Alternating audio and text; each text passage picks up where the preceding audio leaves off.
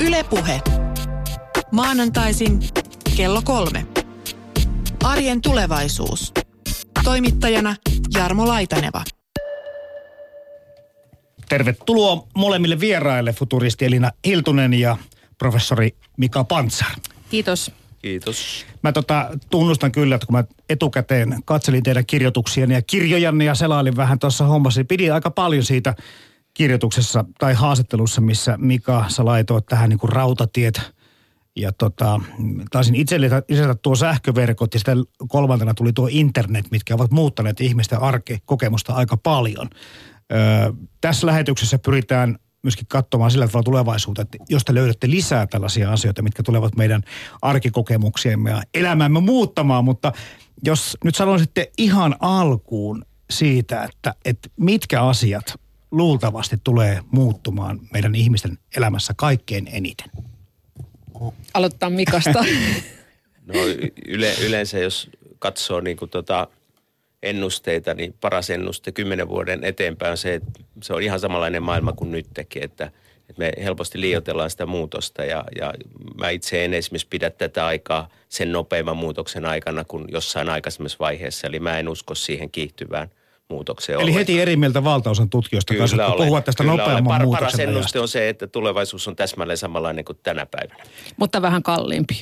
Eikö se ole se? Mulla oli semmoinen teepaita, jos luki, että tulevaisuus on samanlainen kuin tämä päivä, mutta vähän kalliimpi. No hei, sulla oli kolme skenaario edellisessä kirjassasi siitä, että tämä teknologia joko A taantuu, mm. B menee tämmöisenä eteenpäin, kuten tuossa justiin Mika Pansar mm. sanoi, tai sitten C, se alkaa niin kuin taas vielä, vielä, vielä viedä meitä mennessään. Joo, eli siis ehkä niin kuin, ö, mulla on sen näkökulma tähän tulevaisuuden tutkimiseen ja tulevaisuuden ajatteluun on se, että me ei voida kuitenkaan tietää, mitä siellä tapahtuu. Eli meidän täytyy miettiä erilaisia vaihtoehtoja ja yrittää sitten tehdä niin kuin päätöksiä tämän päivän perusteella, että mihin me halutaan ja mitä me ei haluta.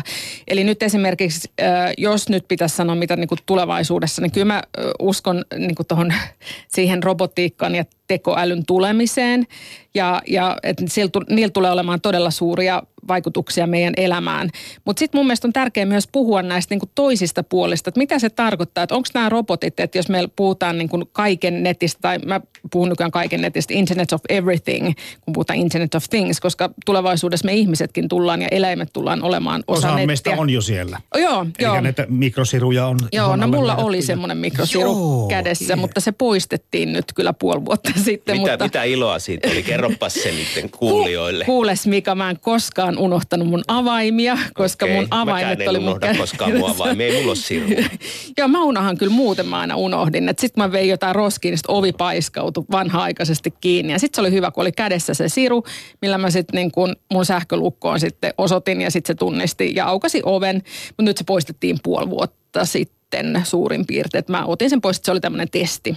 Tota, mä vielä, ennen kuin mennään eteenpäin, Joo. niin haluan kysyä tuosta, muuttuko sun suhde omaan itseesi? Ajattelit sä eri- tavalla itsestäsi silloin, kun tämä Sirusussa oli? Eli kun me puhutaan näistä kyborgeista mm. kuvitellaan kaikenlaista todellisuutta, että oikeasti asiat tajahtu, tapahtuu joko ajatuksen tai tämmöisen istutteen ansiosta mm. tai voimalla. Niin ajattelet sä yhtään eri tavalla, että mitä, mitä sä olet tai edustat? No, eh, että onhan ihan mulla, sama niin kuin, mulla on korvakorutkin ja niin kuin kans, kans, sekin on tämmöinen ylimääräinen staffi, mitä ihmisiin pistetään. Mutta se ei ole ihon sisällä yleensä. No kyllä sen ihon sisältä menee läpi. No niin, ihon. kyllä. Niin, kyllä, joo, Lävistys. joo, kyllä se on lävistys. Niin tota, et en ajatellut ja, ja tota, mulla on myös tota, kaksi koiraa, joilla on sirut, kun kaikilla eläimillä nykyään on sirut. Ja mä en usko, että nekään ajattelee olevansa kyborgi-eläimiä sinänsä, että mä tiedän ajatteleeko ne yhtään mitään yleensä, mutta tota, mut ei se, että se on vähän sama kuin esimerkiksi ihmisillä on silmällä. Sitten sekin on tekniikkaa toisaalta, että nähdään paremmin. Niin toi oli vaan tuommoinen yksi pieni juttu kädessä. Ei se tuntunut missään, ei se aiheuttanut mitä, se oli lasikapseloitu. Se, myöskin se, että mitä usein niin kuin ihmiset luulee, että se lähettää jotain signaalia, ei kun se on passiivi NFC-chippi, tai oli siis, kun ei se enää mulla ole. Niin Tässä sulle ei vaan kerrottu. Tää juuri joo. Joo, tässä voi olla tämmöisiä salaliittoteorioita, mitä mä tiedän. Mutta se on vähän sama kuin olisi tota, semmoinen äh, pankkikortin lähimaksuchippi. Olisi kädessä, että eihän se lähetä se pankkikortti mitään signaali. Mutta sitten kun sä kosketat sillä tai niin pistät sen lähelle jotain tämmöistä lukijalaitetta, niin sittenhän se lukee sen tällä tavalla. Must, musta toi chippi kuulostaa vähän samalta kuin aikoinaan kerrottiin, kun hienoa kun internetti tulee koteihin, niin sit voi nähdä, että onko kukkaruukut kasteltu vai eikö. Niin mun mielestä se on aika, niin kuin, nämä on niin kuin usein ihan tyhmiä, triviaaleja esimerkkejä, että moni ihminen selviää kyllä ihan avaimen muistaa ihan itse ilman tuota chippiäkin. Joo, et, on. Et, et ne on niin kuin tavallaan noilla, vähän semmoisella hauskoilla esimerkkeillä tietyllä tavalla viedään ehkä keskustelua vähän harhaankin mun mielestä. Et mä muistan silloin, kun tietokoneita, mä aikoinaan 90-luvulla luin näitä raportteja, mitä tietokoneiden tulevaisuus on, niin, niin se oli aina sellaisia tyhmiä, triviaaleja juttuja, että sitten, sitten tota noin, reseptit on aina tietokoneissa ja sun kaikki kirjat on luetteloita ja muita, eikä sitä niin kuin isoa, isoa muutosta, mitä sitten tietokone meidän elämään kuitenkin mm. aiheuttanut. Joo. Sen takia tuommoisiin niin pieniin yksityiskohtiin ne on, ne on retorisesti kivoja. Hei, tämä on vähän sama asia. On, tätä... ja mä oon tämmöinen gadget-fani, että mä myönnän niin, niin. suoraan, että joo, mä en usko tulevaisuudessa, että ihmisillä tulee olemaan tämmöisiä chippejä niin kuin istutettu välttämättä niin kuin jokaisella ainakaan. Että niitä saa, jos haluaa tietenkin, kun se on jo nykyään mahdollista. Mutta tota, äh, mut kyllä mä näen sen, että me tullaan ihmiset olemaan eri tavoilla niin kuin liitettynä nettiin. Et esimerkiksi, onko sulla mikä aktiivisuusranneketta? Ei. Ei ole? Ei. Sinulla kaikista ei, ihmisistä ei, ei ole? Ei ole, ei ole. Okei, okay, mutta sä oot Polarin kanssa ja niin Polari tutkinut. Niin ja... mä oon nähnyt jo sen maailman ihan riittävästi. no mulla on aina no, muistuttamassa, no. että mä liikun liian vähän. Okei, okay, jos, jos Mika Pansar on sitä mieltä, että elämä tulee luultavasti olemaan kymmenen vuoden päästä hyvin samankaltaista kuin nyt, niin näistä kolmesta skenaariosta, mikä on Elina Hiltosen oma visio tai ajatus? No kyllä mä sanon, että, että tietotekno, tietotekniikan kehitys, tekoälyn kehitys, mä vähän uskon, että se tulee yllättämään meidät tulevaisuudessa. Eli, tota, eli samoin mun mielestä, että jos miettää niin kuin parikymmentä vuotta taaksepäin ja miettää mobiilinetin tulemista, niin musta se on ollut todella kova. Mikä sä sanoit just, että internetin tuleminen on aika kovasti muuttanut maailmaa. On, on, itse asiassa on, todella joo, kovasti. Mutta mun mielestä joo. vielä jos lisäät siihen niin kuin mobiilinetti, joo. niin sehän on se niin kuin vielä astetta pidemmälle vienyt. Et, et, ja tämä muutos on tapahtunut aika niin kuin nopeasti, 10-20 vuotta. Mm. Joo, mä, mä, mä en väitä, etteikö maailma muuttuisi, mutta mä väitän sen, että nyt kun me mietitään, mihin suuntaan se muuttuu, niin parempi ennuste on sanoa, että se ei muutu mihinkään suuntaan, kuin väittää noita sun skenaarioita toteutavaksi. Eli se on niin kuin tavallaan tämä, mikä on realistista. Se on realistisessa väittää, että maailmassa ihmiset edelleenkin rakastuu toisiin ihmisiä, Joo. niillä on läheisiä suhteita, meillä on vastavuoroisuusperiaatteet, kaikki mitkä on jo raamatus keksitty tai en, paljon ennen raamattua, niin mä en niin kuin musta niin kuin liioitellaan helposti muutosta. Isot asiat säilyy ennalla. Hakattu äh, kivikautisiin seiniin. Niin, niin juuri näin. no ei siis, no. ehkä niin kuin se täytyy sanoa puolustukseksi, että siinä Teknoelämä 2035 kirjassa, mihin viittaat ja näihin skenaarioihin, niin siinä skenaarioissaan käydään läpi Romeon ja Julian tarina ja siinä on koko ajan kyse rakkaudesta. Että kyllä siinä nämä inhimilliset tunteet menee läpi, vaikka me eletään kuinka tämmöisissä teknologiaskenaarioissa. Mutta joka tapauksessa tämä tietoyhteiskunta voimistuu. Se on varmaan kaikkien tutkijoiden ja kaikkien asiantuntijoiden Mä oon eri mielipide. mieltä. Sekö Eihän ei? kukaan puhu enää tietoyhteiskunnasta. Tietoyhteiskunta oli 90-luvun hassu visio, että meillä on internetti viisas, josta voi kysyä kaikkea, se on kuin iso tietokone. Ei se ole enää. Ei, Eli termi on Tietoyhteiskunta väärä. ihan, se on mennyttä ja se oli naurettava. Se perustui semmoisen kummallisen ihmisen niin kuin rationaalisuusoletukseen, että on suuria tietovarantoja, joista käydään hakemassa jotain. Ei kukaan puhu enää tietoyhteiskunnasta, paitsi yleensä näkyy yksi toimittaja.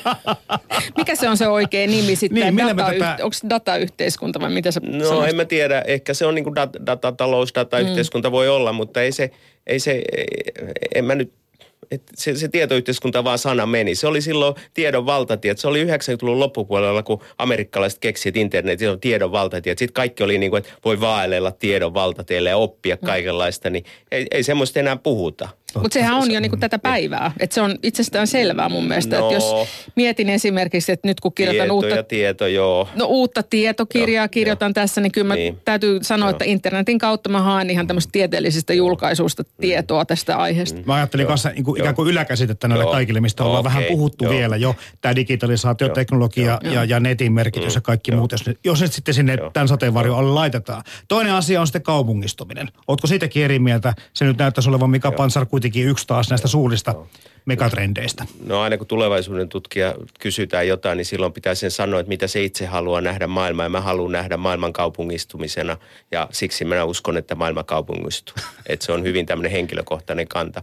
Mutta toisaalta voi niitä vastavoimiakin tulla. Mm. Että kyllä tavallaan tämmöinen niin omavaraisuuden korostaminen, jota finanssikriisi itse asiassa synnytti monenlaisia erilaisia omavaraisuusideoita. Se, että meillä on kaupunki parvekkeella istuttaa jotain basilikaa ja muuta, se on niin ilmentymä semmoisesta pieni ilmentymä semmoista omavaraisuutta. Meillä on hajautetut energiajärjestelmät, meillä on tulevaisuudessa voi olla hajautettu finanssijärjestelmä, kun nyt tavallaan tässä eletään sitä keskittyä järjestelmässä, aina ongelmat kasaantuu ja ne leviää maasta toiseen. Eli, eli voi olla, että sille kaupungistumiselle tulee tavallaan vastavoima, mutta mä henkilökohtaisesti tykkään siitä, että maailma muuttuu urbaaniksi.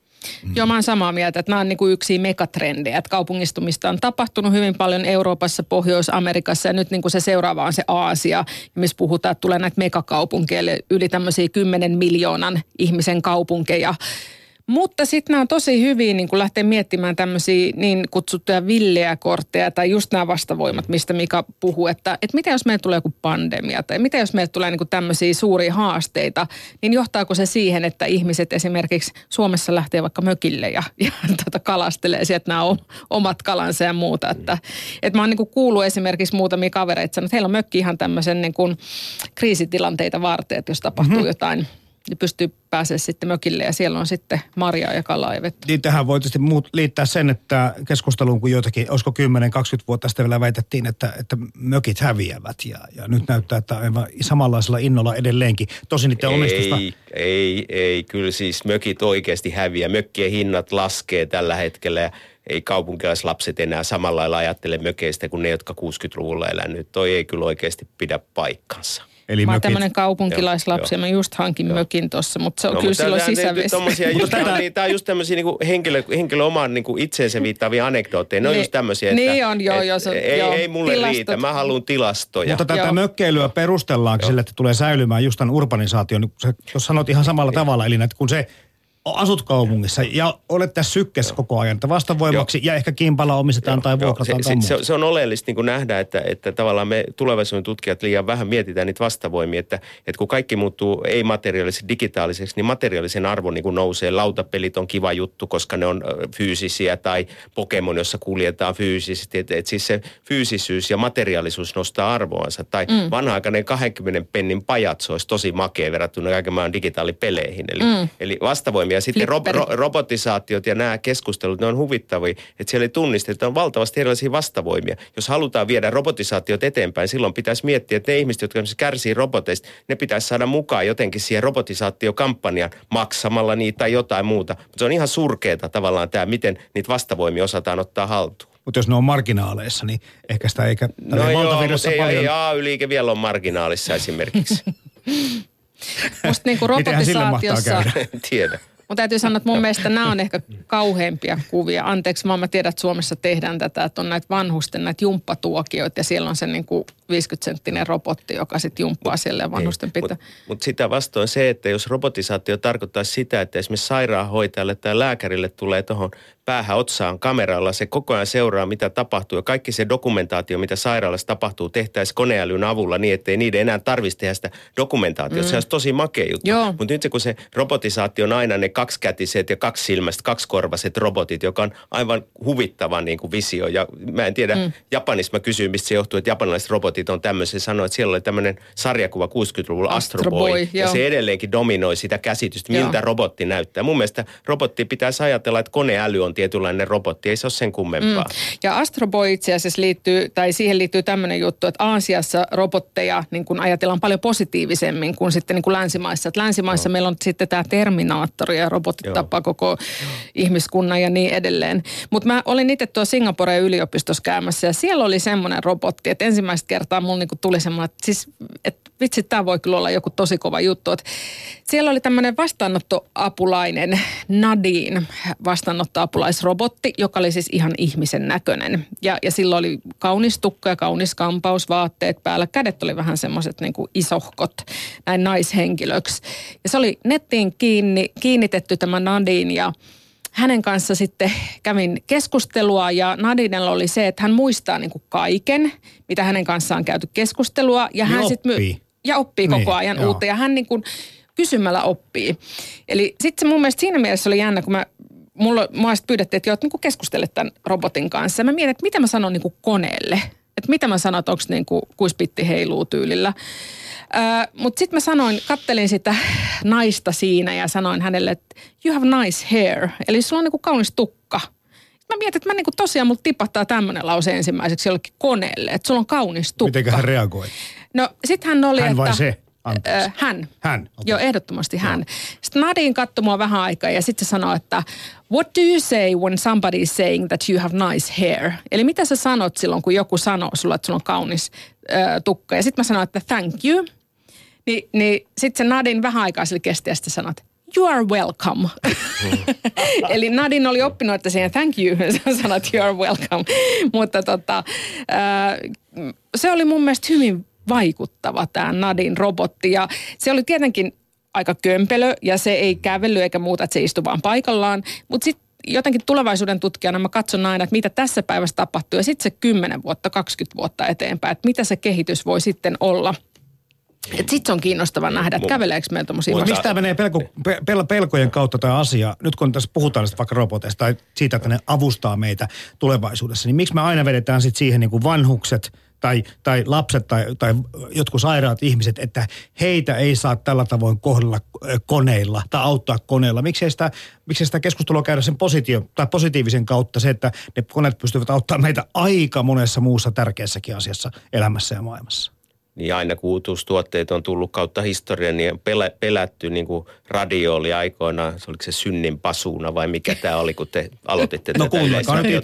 Ah, Nyt just, aika- aika paha on. Ja, ja, sitten aina on säteily ja aina on ollut addiktiopelko. Ne on hyvin samanlaisia ne pelot, mutta toisaalta voihan siinä jotain järkeäkin olla niin kuin muutosvastarinta. Että nyt kun miettii se, että Oriolla ei pysty toimittamaan insuliineja apteekkiin, kun niillä on uusi toiminnanohjausjärjestelmä. Tulevaisuudessa meillä on kaikkein näihin robotteihin liittyy omia toiminnanohjausjärjestelmiä. Tulee tuommoisia VRn ja HSLn tapaisia organisaatioita, jotka vaatii lippuja, mutta niillä ei ole lippua automaatteja. Ja me ollaan niin kuin yhteiskunnassa, vaikka sä sanoitkin, että miksi pelätään, niin kyllä mua vähän huolestaa se, että kun tehtaaseen tulee uusi linja, niin kestää kauan, että se saadaan toimii. Niin meille tulee kaikkea tämmöisiä nadineita ja muita. Ja sitten kestää kauan ennen kuin ne toimii. Ja sitten me jäädään ulos kylmällä pakkasella odottaa, kun ei päästy bussiin, kun se ei antanut jotain lippua tai muuta.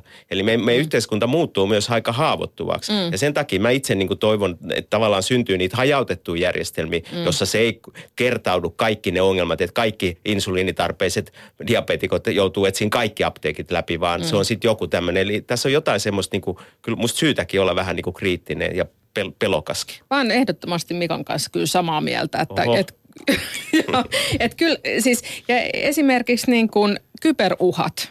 Eli jos meillä nyt on niin kuin robotteja netissä, niin mitä jos joku hakkeroi? Mitä, mitä tekee vastaanottoapulainen? Heittää kahvikupilta tai jotain? Tai, tai kuunteleeko se, ottaako se tietoa tai muuta? Et mun mielestä nämä on niin semmoisia asioita, mitkä pitää ottaa ihan niin kuin tosissaan. Ja todella mä oon samaa mieltä siitä, että meidän yhteiskunta on yhä enemmän niin kuin haavoittuvainen. Ja, ja sitten puhutaan siitä, että kuinka me selvitään, että jos meillä tulee esimerkiksi sähkökatkos, eli mitä kaikkea meillä silloin romahtaa. Että silloin ei kyllä niin kuin oikein vesikään virtaa tai bensaa tuolta pumpusta. Niin vessan pöntöt täyttyy kahdessa päivässä, kun sähkö loppuu. Joo. Joo, olisi sitten ihan kiva olla basilikaa parvekkeella ja kesämökki, Niin, aivan. jossa olisi vanhan kunnon hyyskä. Joo, niin Ihan ehkä perällä. se niin kuin, toisaalta nyt kun on katsonut tota Irma-myrskyä tuolla Jenkeissä ja miettii sitä, että miten nämä Jenkeissä ihmiset niin kuin joutuu varautumaan tämmöisiin kriisitilanteisiin. Että heille se on niin kuin ihan itsestään selvää, että siellä on niin kuin vettä ja siellä on bensaa ja muuta. Että Suomessa me eletään aika kevyesti sillä, että meillä ei ole ollut pahemmin tämmöisiä tilanteita. Mutta sitten jos esimerkiksi talvella meillä menee yhtäkkiä sähköt niin ky- ja pidemmäksi aikaa, niin kyllähän ne on aika kriittisiä tilanteita. Tuossa tuli tuo bussiesimerkki jo mainittua. Yksi, mikä tulee, voisi sanoa toivottavastikin muuttumaan ja nopeasti. Toivottavasti muuttuukin tämä liikkuminen ja liikenne täällä kaupungeissa kaikissa. Minkälaisia näkemyksiä teillä siitä on?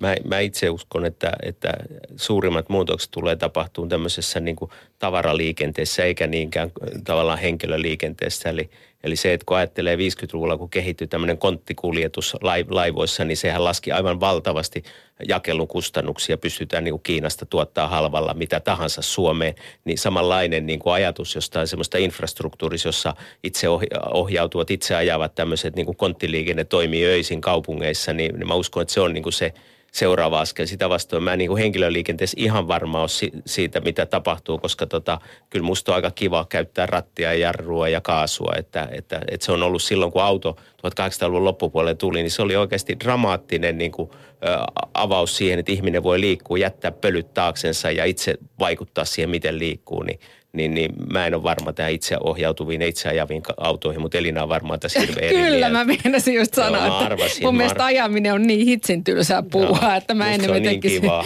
Joo, varmaan riippuu Niin. mikä auto. Sulle on varmaan Kia Rio sitten. No, ei, mainostetaan, joo. ja, niin tota, joo. No, mutta mä näkisin tietenkin, että jos nyt meillä on tekniikka ja, ja se tulee logistiikkaan, niin kyllähän se mahdollistaa sitten tietenkin tuoda niin kuin ihan yksityisten liikenteeseen. Puhutaan hyvin paljon siitä liikenteestä palveluna, että mitä järkeä on enää omistaa auto tulevaisuudessa, että jos sä voit sen vaan kännykällä tilata.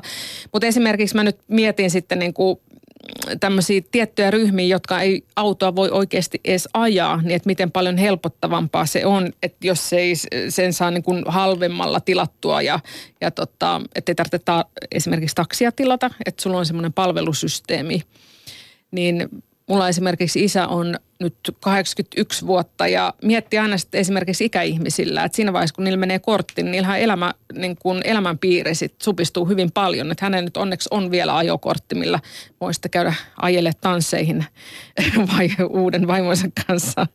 niin tota, mutta, mutta kyllähän niin kuin tämmöisissä tapa, tapauksissa tai ihmisiä, jotka nyt muuten käyttäisi taksia sitten. Mua, mua olla- kiinnostaa toi, sä puhut tuosta, että halvemmalla. Ja he, ehkä yksi teema tulee olevan tänään siitä, että tästä kuluttajuudesta olisi kiva keskustella vähän, miten se muuttuu, koska mm. kuitenkin siitäkin ollaan nyt sitten varmasti ehkä eri mieltä tässä studiossa tänään, mutta on kyllä sanottu myöskin, että et, ei koskaan tule niin kuin työntekijälle rahaa yhtään jäämään enemmän, vaikka joku asia olisi kuin ilmasta, joku muut tulee maksamaan sen tilalle niin paljon, että ei me koskaan niin kuin sillä tavalla mitenkään voida säästää normaalityöntekijät.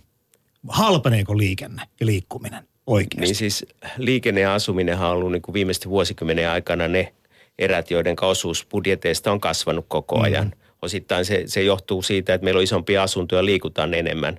Ja, ja vastaavasti joku vaatteiden osuus on mennyt ihan minimaaliseksi, äh, ruoan osuus on enää joku kymmenys ihmisten budjeteista. Mutta tota, kyllä se iso semmoinen, niin kuin voisiko sanoa niin kuin markkinatalousyhteiskunnan tai kapitalistiyhteiskunnan iso kuva on ollut 150 vuoden ajan, että tuottavuus kasvaa ja se tarkoittaa sitä, että hinnat halpenee. Et, et kyllä mä uskon siihen, että jatkossakin talous kasvaa ja hi- hinnat siis suhteessa palkkoihin alenee. Eli, eli mä uskon sillä lailla elintason nousuun, mutta totta kai tulee sitten vastaan kaikenlaiset luonnonvarat ja muut tämmöiset. Niin, jotenkin ajattelee, että jos sä niin kun ostat vaikka auto, niin kyllähän se investointi on jo aika suuri siinä alussa. Että kyllä kuvittelisi, että jos autoilu saadaan semmoisena palveluna, että siinä ei ole ihmistyövoimaa, joka mm. sitten kuluttaa itsessään rahaa, että siellä on robotti, joka sitä ajaa, tai siis robottiauto, niin, niin voisin kuvitella, että siinä saadaan säästöjä. Mutta tuleeko ihmisille tästä nyt robotista taas, kun otan, sähköauto varmaan on hel- helpompi kuin ymmärtää, mutta sitten just tuossa, kun Mika sanoitkin siitä, että, että kiva hypätä itse rattiin, mutta miten me suhtaudumme siihen, että me ole itse ohjaksissa? Miten vaikka, tai että ei ole ihminen ohjaksissa? Näitä bussejahan on jo ollut liikkeelläkin. Niin, niin ja kyllähän niissä ihan niin kuin kohtuu hyviä kokemuksia on. Että kyllä mä uskon tämmöisen joukkoliikenteen, että erilaisia muotoja tulee, mutta, mutta se mikä minusta on niin hämmentävä esimerkiksi suomalaisessa sähköautokeskustelussa, kuinka mielikuvitukset on se koko sähköauto. Se painaa 3000 kiloa ja sillä kuljetetaan yhtä ihmistä, niin sehän on niin kuin järjetön juttu. Sen pitäisi olla näyttää enemmän golf-autolta, jos on lämmitys, jossa, joka painaa 200 kiloa ja se kulkee, että se niin kuin mielikuvitus on todella Niitä on surkea olemassa, on nimeltään mopoautoja. Kyllä, mopoautot. Mopoautot on oikein hyvä keksintö. Ei Ja ole itse asiassa, ne on hyvä. äärimmäisen turvattomia. Joo, okei, no sä haluat sen 2000 kiloa itse ympärille, niin kyllä ei sitten että ainakaan sulle satu mitään, jalankulkija lentää, mutta tota, musta on oikeasti niin mielikuvitukset, koko sähköautokeskustelu, koko semmoinen Tesla-maailma, niin, niin mä en usko siihen. Mm. Mä uskon siihen, että tulee sähköpolkupyöriä ja muita, joilla sun isäs voi mennä sitten niihin tansseihin ja muihin semmoisiin. Se on vähän pitkä matka mennä sähköpolkupyörälläkin, tuommoista sata kilsaa. No mut joo, siis tuosta robottiautosta, niin, niin tota, mikä se kysymys olikaan?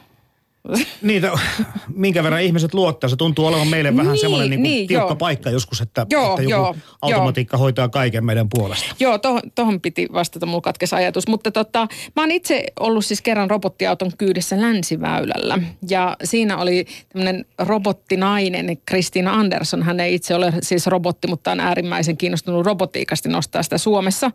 Mutta, mutta hänellä oli siis tämä robottiauto ja hän istui kyllä kuskin paikalla siinä, mutta auto ohjasi itse itseään. Ja sille annettiin siis niin kuin ensin ohjeet, että mihin se ajaa ja sitten se katsoi sen reitin ja sitten se menee siellä ihan muun liikenteen seassa. Mutta jossain vaiheessa sille tuli sitten semmoinen, että, että nyt se ei ollut ihan varma, joten siitä tuli semmoiset niin kuin kädenkuvat palo sitten siinä kojetaulussa, jolloin sitten Kristina pisti kädet siihen rattiin ja sitten hän alkoi ajamaan. Eli tämän niin kuin lainsäädännön vuoksi vielä ei saa antaa autoa niin kuin ajaa yksin, että siinä pitää istua joku siinä kuskin paikalla. Että ehkä tämä on niin kuin se välitulevaisuus sitten siinä, että mihin me ollaan koko aika menty autojen kehityksessä, että yhä enemmän ja enemmän niissä on automatiikkaa. ja... on tosi ärsyttävää. Talvellakin niin se päättää sun puolesta, voiko mennä sivuluisus vai ei. niin, just kuin itse halusi. Eikö se saa sitä napista pois? En, tai mä tiedä mikä nappi Volkswagenissa on, sä ehkä voit Hanki kertoa. samanlainen karvalakkimalli mulla kuin, kuin mulla. Tota, no me uskomme, että netin tota, äh, ehkä merkitys, tietoverkkojen merkitys tulee kasvamaan, kaupungista me tulee jatkumaan, liikkuminen jollakin tavalla muuttuu. Mulla on vielä tässä pari semmoista muutosta kirjattu tähän ylös, mitkä tämmöisiä todennäköisiä, ja ei nyt pitää todennäköisiä, vaan ihan faktaa, kun katsoo tilastoja. Miten väestö ikääntyminen, se tulee varmasti vaikuttamaan meidän kaikkien. Nyt me ollaan tietysti puhuttu jo hoivaroboteistakin tuossa ohimennen tai tästä liikkumisen muuttumisesta mm. ja muuta, mutta, mutta täytyyhän se näkyä meidän arjessa noin niin kuin isommassakin kaavassa – huoltosuhde ja muut muuttuu ja, ja aika paljon tätä asiaa tietysti on pyöritelty ja eläkkeen määrää laske, äh, ollaan mietitty, että tuleeko riittämään ja kaikkea muuta. Joo, se tota, ihmisen äh, keskimääräinen odotettu elinikä on 1900-luvulta, äh, oli globaalisti siis 31 vuotta. Ja nyt 2000 vuoteen mennessä se kasvoi 67 vuoteen, siis globaalisti. Mutta se, että miksi oli niin alhainen, niin johtui suuresta lapsikuolleisuudesta. Että nyt meillä ei ole sitä suurta lapsikuolleisuutta ja nyt ihmiset todellakin elää niin kuin pidempään. Et Suomessa onko se yli kahdeksan, tai joku 80 vuotta miehet vähän vähemmän ja, ja naiset enemmän. Mutta kyllä tulevaisuuden tutkijat sitten jotkut puhuu siitä, että onko se 120 vuotta se, mitä niin kuin tavoitellaan seuraavaksi. Et tietenkin täytyy sanoa, että lääketiedekin on kiinnostunut tästä, että miten ihmiset saadaan elämään pidempään ja, ja sehän olisi semmoinen aika hyvä markkinarako, jos tämmöinen nuoruuden lähde kehitettäisiin. Mutta kyllä siinä niinku täytyy sen tuottavuuden yhteiskunnissa tulevaisuudessa parantua aika kyllä. paljon, että se on kyllä. mahdollista. Kyllä se vaatii sitä tuottavuuden kasvua ja ja, ja myös sillä lailla niin kuin ennakkoluulottomuutta, kun mietitään taas sote-järjestelmiä ja muita, mitä, mitä se voi tarkoittaa, mutta en mä nyt ole ainakaan hirveästi nähnyt tässä sote-keskustelussa, hirveästi mietitään, mitä, mitä tämä teknologia voisi ratkaista. Nyt mietitään jotain valinnanvapautta ja sitten maakuntamalleja ja muita, että, että ei, en tiedä, ehkä joku miettiikin näitä näin. Mutta kyllähän siis oikeasti, jos ajattelee esimerkiksi, tota, kyllähän tuolla sairaalapuolella on nykyään tämmöisiä nettipalveluita, mielenterveyspalvelusta, tai puolet Suomessa olla jo nettipalvelu, joka toimii oikein hyvin, että se on tämmöinen virtuaalinen virtuaalisairaala 2.0. Siellä on erilaisille leikkauspotilaille omat tämmöiset ja ne on oikeasti semmoista vähän niin kuin äh, salakavallasti tai vähän näkymättömästi tullut ja ihmiset ei enää tunnistakaan, että siellä on tapahtunut iso oikeasti edistysaskelia. Ja sitten oikeasti mietitään sitten aina ajankohtaisissa ohjelmissa jotain näitä maakuntamalleja ja muita. Se on vähän koomista. Mm. Kyllä se niin kuin, jos miettii tulevaisuutta, niin ihmiset elää pidempään, mutta ihmiset elää sairaampina pidempään, että kun me voidaan hoitaa sairauksia. Että no, jos tuossa mä oon kyllä aivan eri mieltä. Ootko? No tämähän se niin kuin viime vuosien niin kuin tulos on ollut se, että ihmisten se sairausaika on tota, noin säilynyt suurin piirtein mm. samana, e, mutta ihmiset kun elää pidempään, niin ne myöhemmin sairastuu. Eli, eli nimenomaan terveenä elä, elinikä on, on pidentynyt ja se on varmaan nyt ihan niin kuin okay. tilastollisesti näin. Mutta totta kai sulla on niin kuin sairauksia, jotka on ikään kuin sut on pelastettu siitä, että sä oot mennyt jonkun sairauden läpi ja sä palaat työelämään mm. ja muuta tämmöistä. Mutta esimerkiksi jos miettii jotain diabeet, kakkostyypin niin. diabeettista, että miten nämä lisääntyy, niin no, ennen, ennen vanhaa no, niitä ei ollut, kun niihin no. sitten niin, kuin niin sanotusti menehdyttiin. Mutta mut to, toisaalta joku diabetes voi olla tulevaisuudessa semmoinen, että sulla on koko ajan sun lukee tota verensokeriarvot, joku ranneke, joka on olemassa jo. Tai ja sitten, sitten sit se suoraan laittaa tota, noin viestiä sun insuliinipumppuun, joka pumppaa sulle. Että onko se sitten niin kuin, se on yhdenlainen kyborgi, jolla jolla on mm. tämmöinen niin kuin haiman sijaan on tämmöinen insuliinipumppu, mut, joka mut tuottaa tää, insuliinia. Tämä just niin, ehkä on se, se pointti. sairas ole silloin, se on terve. No, on, no jos sitten lopetettaisiin se hoito, niin se kyllä niin, niin, niin, köpelösti niin, kävisi. Niin. Tietyllä tavalla, että ylläpidet, tai ihmisillä on tämmöisiä sairauksia, mitkä voidaan nykyään hoitaa. Ja, ja tota sen, että ennen niihin vaan niin kuin kuoltiin käytännössä. Se oli hirveän näppärää yhteiskunnan kustannusten kannalta, että kun miehet ja eläkkeelle seuraavana vuosina kuolivat. Joo, Suomessa on ollut hyvin edullinen niin, tämä Kyllä, systeemi. kyllä. Ja nyt mä vaan viittaan siihen, että jos vaikka nyt 2050 tai 50 vuoden päästä meillä rupeaa olemaan 120 vuotta, kun nytkin on 100 vuotiaita jo mm. aika paljon. Että jos se tosiaankin nousee, niin se on kyllä, se on kyllä semmoinen yhtälö, että en ole nähnyt kenenkään vielä yrittävän sitä ratkaista. En tiedä, auttaako siinä sitä teknologia. Mutta mut se, että mit, mitä varten niin työ sitten katkeaa yhtäkkiä 67-vuotiaana ja muuta semmoista, että yliopistosta jää hirvittävän määrä professoreilta eläkkeelle, vaikka ne ei ehkä haluaiskaan, ne voisi jatkaa jossain roolissa. Eli tulevaisuudessa varmaan työmarkkinat kehittyy niin, että ihmisillä niin löytyy siellä vanhemmitenkin rooli, mm. joka on tosi mukava juttu, koska onhan se niin kuin, sehän on yhdenlaista rasismia, että ihmiset pistetään pois työmarkkinoilta 67 Tämä minä halusin Joo. kuulla. Puhutaan tästä lisää. siis onko, onko todennäköistä se, että, että tätä, mehän olemme vastustaneet tätä ja nyt kun tässä AY-liikkeestä tuli tuossa puhetta ja kaikkea muuta. Eri tahot, totta kai ymmärrän intressejä sitten sielläkin päässä, mutta, mutta siis tämähän on oikeastaan aika hullu keskustelu. Eihän se voi olla, että ihminen on vaan niin kuin 40 vuotta elää, elää tuota tuottavassa työssä ja sitten 60 vuotta tai, tai, tai 80 vuotta niin nostaa sitten niin kuin niitä hedelmiä. Niin, niin se on vielä niin kuin, että kun suuri osa ihmistä, jotka jää eläkkeelle, ne haluaisi tehdä jotain, ne haluaisi Kyllä. jatkaa. Mm. Ja, mm. ja naisillehan on, kun ne on jäänyt varhaiseläkkeelle ja muita, niin naisethan jatkaa työtä vähän toisenlaista. Ne tekee hoivatyötä, sukulaisia ja muita, mutta miehille usein miehet on tämä surkea jengi, jolle ei ole, niillä tulee vaan tyhjää aikaa. Sitten ne rupeaa ehkä golfaamaan tai jotain muuta tämmöistä. Mutta musta se on oikeasti iso, iso mahdollisuus, nimenomaan niin kuin vanhempien ihmisten tämmöinen epätyypilliset työsuhteet, niin, niin eläke yhdistetty johonkin epätyypilliseen työsuhteeseen, niin se on iso resurssi meidän yhteiskunnassa. Mm. Tässä nyt esimerkiksi tämä minun 81-vuotias faija, niin hän on yrittäjä ja, ja tekee töitä ja, ja tekee varmaan hyvin pitkään vielä töitä. Ja, ja niin on, on itsekin ajatellut, niin, että... Niin, mutta mut se on se, että ketään ei voi velvoittaa, ei, että on ei. palokunnan savusukeltaja, niin ei itse sitä ei voi jatkaa ei voi, enää. Ei, mutta voi niinku jatkaa eri, jotain muuta Mutta sen takia semmoinen joku mm. niinku yksi, yksikertainen, että kaikkia koskevat säännöt, mm. joku eläkesääntö, muut on omituista. Että se, se musta siinä pitäisi niinku tunnistaa, että ihmiset on erilaisia, Joo. ammatit on erilaisia. Jostain mä kuulin tämmöisen jännän ajatuksen, että tulevaisuudessa ihmiset ei jäisi ollenkaan vanhuuseläkkeelle, vaan ne jää sairaus, sairaseläkkeelle. Eli Joo. käytännössä, että et sitten niinku kunnon mukaan. Joo. Joo, joo. Ja tietysti joka työpaikassa on se erilainen kunto. Että jos sä teet jotain niin kuin toimistotyötä, niin se nyt ei ole kauheasti fyysisesti kuluttavaa. Niin, Mut, tai se on kyllä aika stressaavaa, kun sulla on tyhmiä pomoja ja muita semmoista. Mutta se, että tota... Et, Yksin yrittäjyys ja Paljon pitää niin kuin, tämän niin kuin yhteiskuntajärjestelmän muuttua sillä tavalla parempaan suuntaan, että, että niin kauan kuin meillä on yhtään nuorisotyöttömyyttä, niin se on ihan turha ajatellakaan, että tämmöiset asiat onnistuisivat kovin helposti.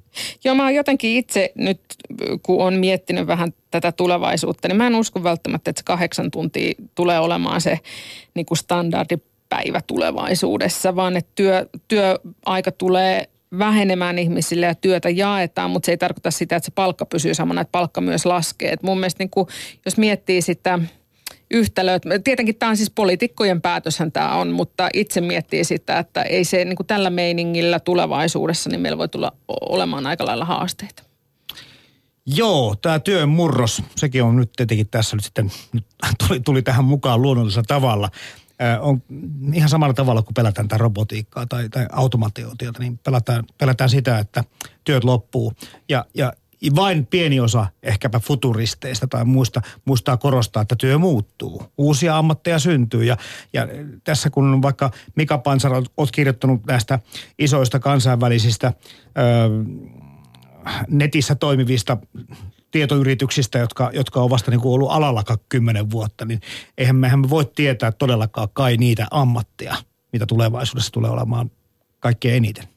Joo, ei, ei, vaikka mä aluksi sanoin, että mikään ei muutu paljon, niin kymmenessä vuodessa meillä oikeasti nämä isoimmat maailman yritykset on ihan eri listaa. Siellä on just nämä Googlet ja Amazon, Facebook, Microsoft ja muut, että se, siinä on valtava muutos ja, ja se tuottaa jotain semmoista ihan uudenlaista, mutta mä luulen, että sitten samalla aikaan niin kuin semmoinen tietty vanha, vanhakin työ säilyy arvossaan, että mä en, mä en, mä en, mä en ole ihan varma siitä työmarkkinoiden muutoksesta, mutta se mitä mä toivoisin, että kun me puhutaan markkinataloudesta ja kuluttajalla on valtaa, niin mä toivoisin, että myös työmarkkinoilla ajatellaan, työntekijöillä on valtaa, eli, eli sallittaisiin yksilölliset ratkaisut, että mä muutama vuosi sitten kirjoitin Ilkka Halavan kanssa tämmöisen kuluttajakansalaiset tulevat raportin, jossa me ihmeteltiin, että miksi elinkeinoelämä puhuu aina kuluttajavapauden puolesta, mutta ei työntekijöiden vapauden puolesta. Ja sitten vähän haastateltiin ihmisiä, niin kävi ilmi, että oikeastaan se ei ole ehkä työnantajakaan se, joka haluaa sitä vapautta rajoittaa, vaan ne on kanssa kulkijat, ne muut työntekijät, jotka katsoo, että miten hemmetistä toi voi olla kaksi kuukautta lomalla, niin kuin palkattoman lomalla, että kun en mäkään pääse. Eli, eli, eli se vaatii valtavaa niin kuin kulttuurista muutosta, mutta mä itse toivoisin, että työmarkkinoilla tulisi se vapaus. Ja sitä, mitä Elina aikaisemmin, niin kahdeksan tunnin normi on sitten yksi semmoinen normi. Sitten jotkut tekee lyhyempää päivää, jotkut mm. tekee pitempää päivää. Mm. Mutta se tulee muuttua. Onko se todennäköistä kuitenkin, että meidän vapaa-aika tulee lisääntymään? No, Mennäänkö siihen suuntaan tulevaisuudessa? No se on just niitä semmoisia ennusteita, että 1900-luvun alkupuolella oli se käsitys, että tulevaisuudessa tehdään enää jotain kuusi tuntia viikossa työtä. Ja kun ajateltiin, että koneet tekee meidän puolesta ja pelättiin suurtyöttömyyttä ja muuta, mutta se koneiden tuottama niin kuin tuottavuusvoitot, niin ne käytettiinkin materiaalisen elintason kasvattamiseen. Eli syntyi uudenlaisia tarpeita koko ajan. Mä luulen, että me tullaan näkemään jatkossakin sellaisia tarpeita ihmisille tuotetaan ja ihmiset haluaa mennä mukaan, jota me ei tänä päivänä voida edes nähdä. Tämä on kiinnostava ajatella myöskin, kun tästä kuluttajayhteiskunnasta tai kulutusyhteiskunnasta ja kuluttajakansalaisuudesta olet kirjoittanut, että nyt ollaan menossa tämmöisen datakansalaisuuden suuntaan. jos työt jaetaan paremmin, me ehkä vähän vähemmän tienaamme, mutta mm. sitten se, kai se elämäkin saattaa muuttua hyvällä turvalla vähän edullisemmaksi. Mitä se tarkoittaa tämä, tämä muutos tästä kuluttajakansalaista no, datakansalaiseksi? No, no se voi, voi tarkoittaa siis, jos ihan ajattelee niin kuin työelämässä, että tulevaisuudessa – Facebook anta, Facebookilla tulee oma valuutta, mikrochippejä, tämmöisiä Facebook-valuutta. Ja silloin kun sä levität jotain uutista, niin Facebook antaa sulle tota, niitä mikroyksiköitä, jotain virtuaalivaluuttaa. Ja sillä valuutalla sä voit ostaa esimerkiksi Spotify-musiikkia ja muuta semmoista. Tämä on tämmöinen niin positiivinen visio, Mut, mutta toki, toki niin kuin negatiivinen visio on se, että kun me tehdään erilaisia ö, hakuja, navigointia tai me tykätään jostain sivuista muista, niin me koko ajan lähetetään viestiä näiden isojen firmojen pääkonttoriin, eli seuraa meitä ne rakentaa tavallaan seurantajärjestelmiä.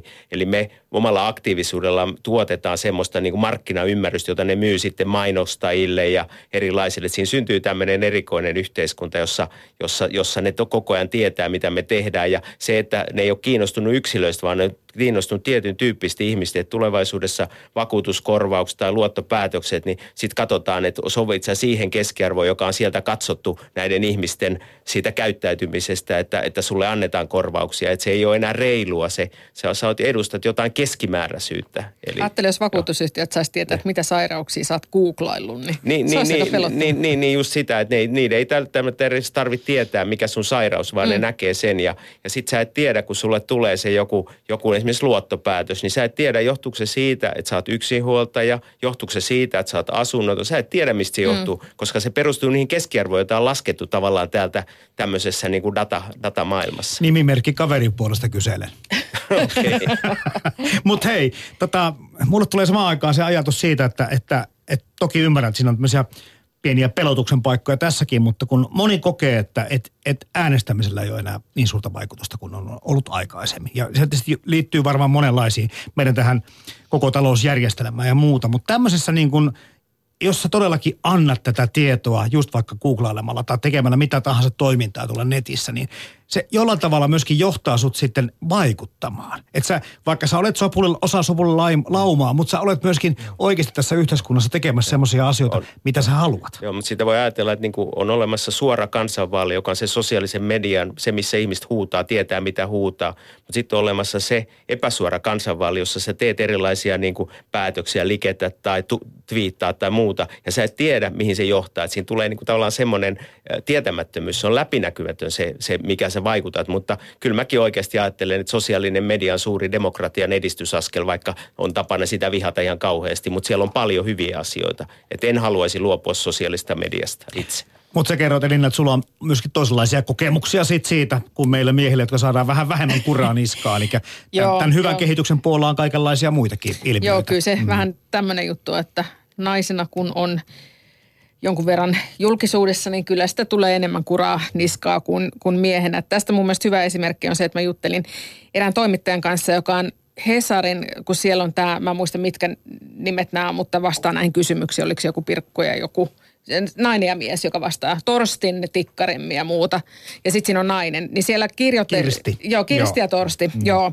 Niin siellä sitten ymmärtääkseni ei, ne, ei siellä oikea Torsti eikä oikea Kirsti ole. Siellä on naisia ja miestoimittajia, mutta Kirsti saa kuulemma enemmän paskaa niskaa kuin Torsti. Että vaikka siellä on niinku, niinku, niin kuin tällä tavalla, että siellä voi olla mieskin kirjoittamassa ja muuta, mutta kun se on se sukupuoli, että kyllä se on vähän valitettavaa. Mutta, mutta, mutta näettekö tässä niin kuin tulevaisuudessa, tapahtuuko mitä, pystytäänkö me tekemään semmoisia järjestelmiä, että meidän pitää niin kuin tunnistautua. Eli tästä voitaisiin välttää osa tämmöistä, että tämä ei pääse eskaloitumaan nythän, nythän näillä sosiaalisen median palstoilla on moderaattoreita, jotka periaatteessa katsoo sitä ihan törkeyksiä pois sieltä ja Facebook on pistetty tekemään sitä, mutta tulevaisuudessa on koneoppivia moderaattoreita, jotka tunnistaa tätä, mutta eihän siitä pääse mihinkään, että naisiin, naisiin kohdistuu paljon niin kuin törkeämpää puhetta kuin miehiin. Toisaalta sitten voi sanoa, että, että vauva.fi-sivuilla löytyy varmaan myös tietynlaisia naisten puheenvuoroja eri suuntiin. Kyllä että, siellä, että, Mutta mut se, että, että kun meidän, jos katsoo niin kuin esimerkiksi Helsingin Sanomien pääkirjoituksen, miten siellä puhutaan sosiaalista mediasta, niin aina varoitellaan vihapuhe, rasismi, kaikki mm. tämä. Niin se on kuitenkin pienen pieni osa sosiaalista mm. mediasta. Suuri osa on solidaarisuutta, tuetaan ihmisiä mm. sairauksissa, kysytään neuvoa, mistä saa Toyota varaosi, mm. muita tämmöistä. meillä on ihan vääristynyt kuva siitä sosiaalista mediasta, mutta onhan siellä paljon sitä mm. törkeyttä ja roskaa. Mutta kyllä esimerkiksi tämmöistä niinku just liittyen johonkin sairauksiin ja tämmöisiä sairauksien tukiryhmiä, että itse nyt on esimerkiksi migreeni-ihmisten tukiryhmässä, niin mun mielestä ihan mieletön, mieletön semmoista niin kuin yhteishenkeä siellä. Ihmiset auttaa toisia. Että kyllä sieltä aika nopeasti sitten lentää ne ulos, jotka heittää aika julmaa kommenttia. Se on iso Et asia. Kyllä mun mielestä sosiaalinen media on kanssa enemmän plussaa kuin miinusta. Ja tästä päästään siihen yhteisöllisyyteen. Osa on ollut huolissaan myöskin siitä, siitä, että mihin, onko se kadonnut tai katoamassa ja muuta. Ja nyt tämän somen kautta ollaan taas jotakin yhteisöllistä ehkä löydetty tai muuta. Ää, minkälaisia ihmisiä sitten me ollaan 50 vuoden kuluttua? Ollaanko me semmoisia, että me olemme edelleen riippuvaisia toisistamme? Vai onko tämä tosiaan, että nämä mikrosirut sitten vienyt loputkin tunteet, tunteet meiltä pois niin, että... Mulla tota... kyllä mitään tunteet lähtenyt mistään mikrosirusta. Että, et, mutta tota, kyllä mä uskon, että ihmisen nämä ihan perusjutut, että, että mä, mä tykkään tässä Maslowin tarvehierarkiasta, missä on siellä ihan tämmöinen kolmioissa pohjalla on nämä perustarpeet, mitkä pitää ensin suurin piirtein olla täytettynä. Että sulla pitää olla se niin kuin ravintoa ja, ja tarpeeksi ö, hy, hyvä lämpötila ja suojaa ja niin edelleen. Ja sitten täytyy olla niin kuin ystäviä ja rakkautta ja muuta tämmöistä. Että kyllä mä uskon, että ihmiset niin nämä perusjutut ja tunteet pysyy samana tulevaisuudessa. Että meillä on sitten vaan vähän eri työkalut. Että se on ihan nyt sama, että mennäänkö me sillä vanhalla ladalla tai ajetaanko uudella Porssella. Että siellä se sisällä istuu siellä kuitenkin tämä ihminen, joka tuntee.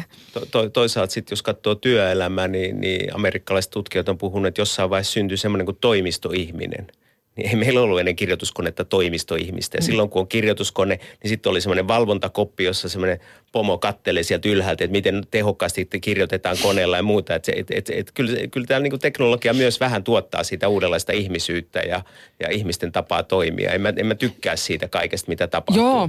Näkee mm. siis esimerkiksi, kun mulla on tämmöisiä teini-ikäisiä lapsia, niin kyllähän se näkee niiden kommunikaatiotyylissä, että, että miten niin kuin kommunikoidaan joku Snapchat tai joku vastaava tämmöinen some tai työkalu, tämmöinen appsi, millä he kommunikoivat, niin onhan se hyvin erilaista kuin mitä sitten minun kaltaiseni vanha kanto käyttää tässä on sulkakynä.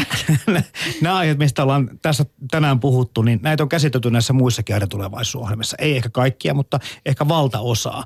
Ja moni on niistä samaa mieltä. Okei, nyt tässä ollaan oltu myöskin vähän eri mieltä, mikä on aina hyvä asia mun mielestä, mutta osaatteko tähän niin kuin, no tässä on 12 minuuttia aikaa. Olisi kiva, kiva niin kuin vähän spekuloida semmoisia asioita, että mitkä sitten saattaa muuttua tässä meidän arjessa. Ö, todennäköisesti tai vähemmän todennäköisesti kuitenkin, mitä ehkä emme osaa niin samalla tavalla ajatella. Me ollaan puhuttu niin paljon näistä roboteista ja kaikista muusta tämmöistä asioista, että ihmiset on osa jo kurkkua myöten täynnä, niin kuin odottaa, tulisivat nyt jo, ettei tarvitsisi tästä jauhaa. Mutta onks, jääkö tämän kaiken alle semmoisia asioita, mitä pitäisi nostaa esille ja korostaa? Ilmastonmuutos. Totta. Et se on mun mielestä se, jotenkin futuristina mä nyt nostan yleensä aina sen, että se ilmastonmuutos on semmoinen, että mistä itse olen todella huolissa, että miten se tulee vaikuttaa meihin. Et, et mun mielestä pahimpia puheet Suomessa on ollut näitä, että kasvukausi pidentyy, että tämä on niin positiivinen juttu. Ei mun mielestä ei voi ajatella, että tämä on globaali uhka ja, ja tota, se tulee vaikuttaa Suomeen ja siinä eri tavoilla, mutta esimerkiksi voi olla niin kuin ilmastopakolaisvyöry. Niin mä, mä taas ajattelen, että tietyt trendit voi katketa. Että meillä on jotenkin yhteiskuntapolitiikkaan rakennettu semmoisia hyveitä, niin kuin että liikkumisen määrä kasvaa. Se on kasvanut 50-luvulla. Suomalainen kulkee 8 kilometriä vuorokaudessa. Nyt kuljetaan 40 kilometriä vuorokaudessa. Osa siitä menee, että pitää käydä työpaikalla. Osa on, että pitää kauppa, kaupassa käydä. Että voisin kuvitella, että tulevaisuudessa kauppa tekee sen jakelutyön, mitä 1800-luvun kiertokauppiat teki. Että palataan semmoiseen vanhanaikaiseen systeemiin. Ja joku Amazon, niin, niin tänä päivänä ne elää, ne rakentaa nimenomaan uudenlaista kaupan konseptia. Se lähtee täältä tietoteknistä osaamisesta. Asumisväljyys ei senkään tarvi ikuisesti kasvaa. Se on vaan kasvanut Suomessa ja sitäkin pidetään yhteiskuntapolitiikassa jotenkin tärkeänä. Eli, eli voi olla, että me, me ollaan kääntyy joku asia ilmastonmuutoksen tai energiahinnan muutosten myötä, niin, niin esimerkiksi huomataan, että kauppa tekee jakelutyön sata kertaa tehokkaammin kuin kuluttajat. Ja sen takia, miksi, miksi me mennään niihin kauppakeskuksiin, miksi ei kauppa tule meille kotiin tämän tyyppisiä asioita. Se on pakopaikka monelle siksi. No on, joo. Mutta tota, joo, se on kiinnostavaa tämä energia, kun tähän päästiin, niin tämänkin ympärillä on käyty tietysti keskustelua, mutta jollain tavalla tuntuu, että ihan viime aikoina vähän vähemmän kuin joitakin vuosia sitten. No se on ihan yksinkertaisesti, kun finanssikriisi yhtäkkiä käynnistikin semmoisen kehityksen, että raaka-aineen hinnat lähti laskuun. Mutta nythän ne on lähtenyt nousuun. Öljy ei ole vielä lähtenyt nousuun. Mutta jos, jos me ollaan, siis meillä oli niin kuin öljykriisin jälkeisen aikana oli aina se tarina, että kun raaka-aineiden hinnat nousee. Nyt on ollut melkein kymmenen vuotta, että ener, energiahinta ei ole noussut. Tämä on ihan erikoinen, erikoinen erityinen aika.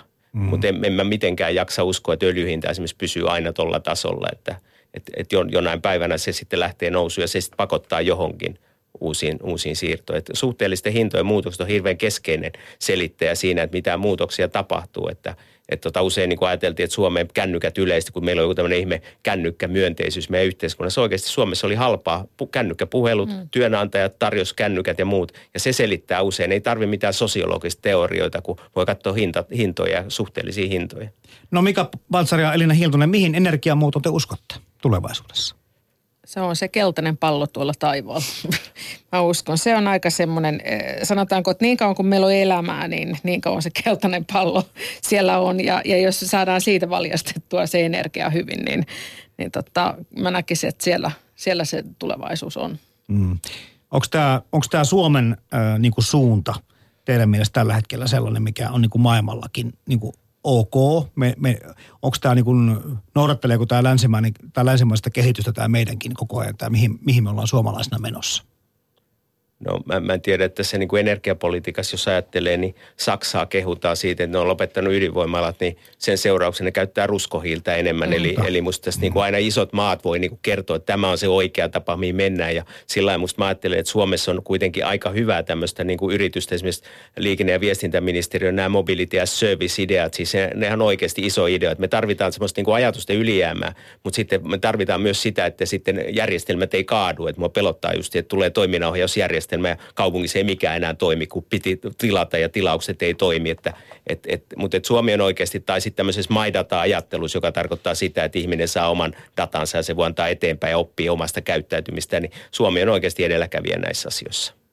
Tuossa jo tulikin tuossa, kerrot sitä hirmumyrskystä tuossa Elina mm. tuossa ihan alussa ja, ja nyt tietenkin tässä ilmastonmuutoksen kourissa se saattaa olla että tämmöiset ääriilmiöt ö, lisääntyy ja, ja yksi mikä on kiinnostava asia miettiä tämän energian lisäksi on tämmöinen omavaraisuusajattelu. Ja mm. jotenkin tuntuu, että sitäkin sitten totta kai molemmista suunnista tulee tykitystä, että tämmöiseen ei pidä lähteä, tämmöiseen välttämättä ei ole varaa, mutta taas toisaalta on aika inhimillistä ajatella, että, että pitäisi jotakin ehkä kuitenkin niin kuin olla omalla valtiollakin.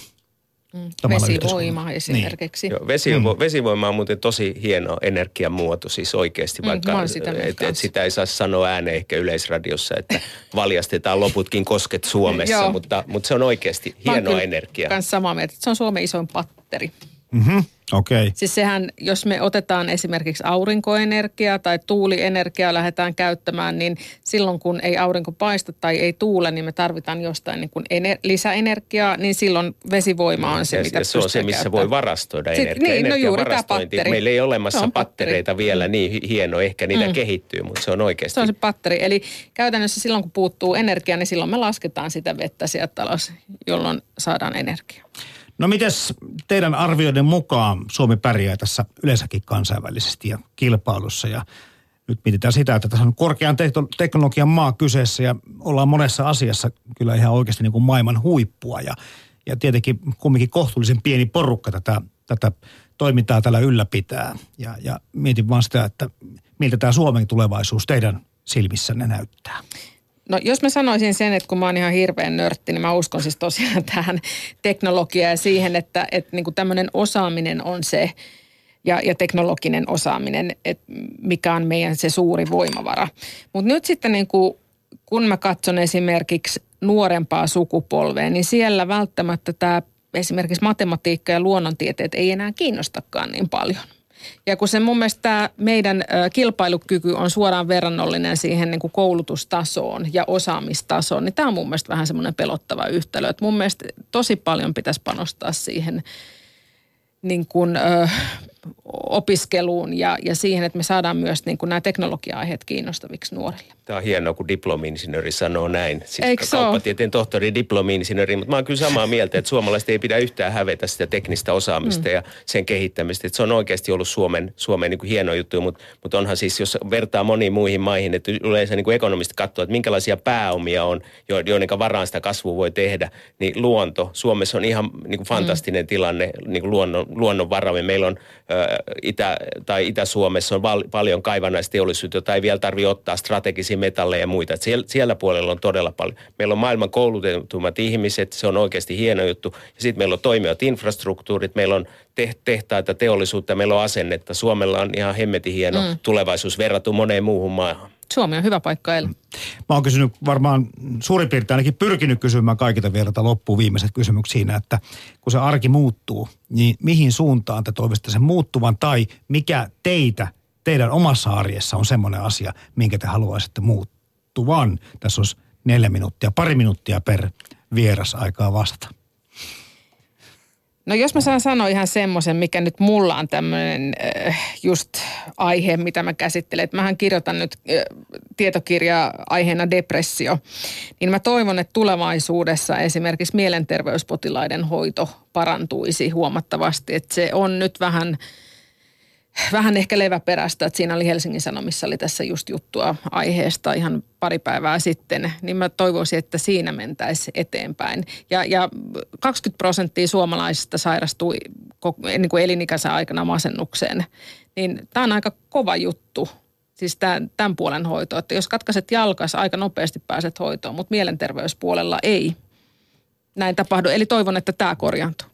To, toisaalta semmoisen mielenterveys ongelmissa on se, että niin kuin varhainen työeläke, mihin moni siirtyy, niin ne palaa takaisin työelämään. Että sillä lailla meillä on myös sitten toivoa, että se ei ole sitä, että sä oot loppuelämässä eläkkeellä mielenterveysongelmista Joo. ja muista, että, että niitä myös pystytään auttaa ihmisiä ja muita tämmöistä. Ja miettimään tästä isoa datamäärää, mikä tulee, jos 20 prosenttia kotimaista tai suomalaiset sairastuu ja ne googlailla ja etsii tietoa, että johonkin se niin pikkuhiljaa kerääntyy ja sitten ruvetaan niin katsomaan, että mitäs, täällä, mitäs tämmöinen haku täällä niin kuin lisääntyy, että voisiko nämä vaikuttaa jollain tavalla, mikä pansar siihen, että miten asioita tulevaisuudessa niin kuin noterataan tai painotetaan. Tarkoitat se tietotekniikka vai mikä? mikä no, no se yleensäkin ottaa, että jos se niin kuin, sieltä se tulee, sitä dataa tulee tosi paljon vastaan, että tämmöistä asiaa pelätään ja haetaan meillä kuluttajatutkimuskeskuksessa kehitettiin tänä kesänä semmoinen tuote kuin nettipuoskari, joka per, perustuu siihen, että tota, kerätään sosiaalista mediasta niin kuin erilaisiin oireisiin tai lääkeaineisiin liittyvää keskustelua, katsotaan sieltä mitä voi oppia, niin,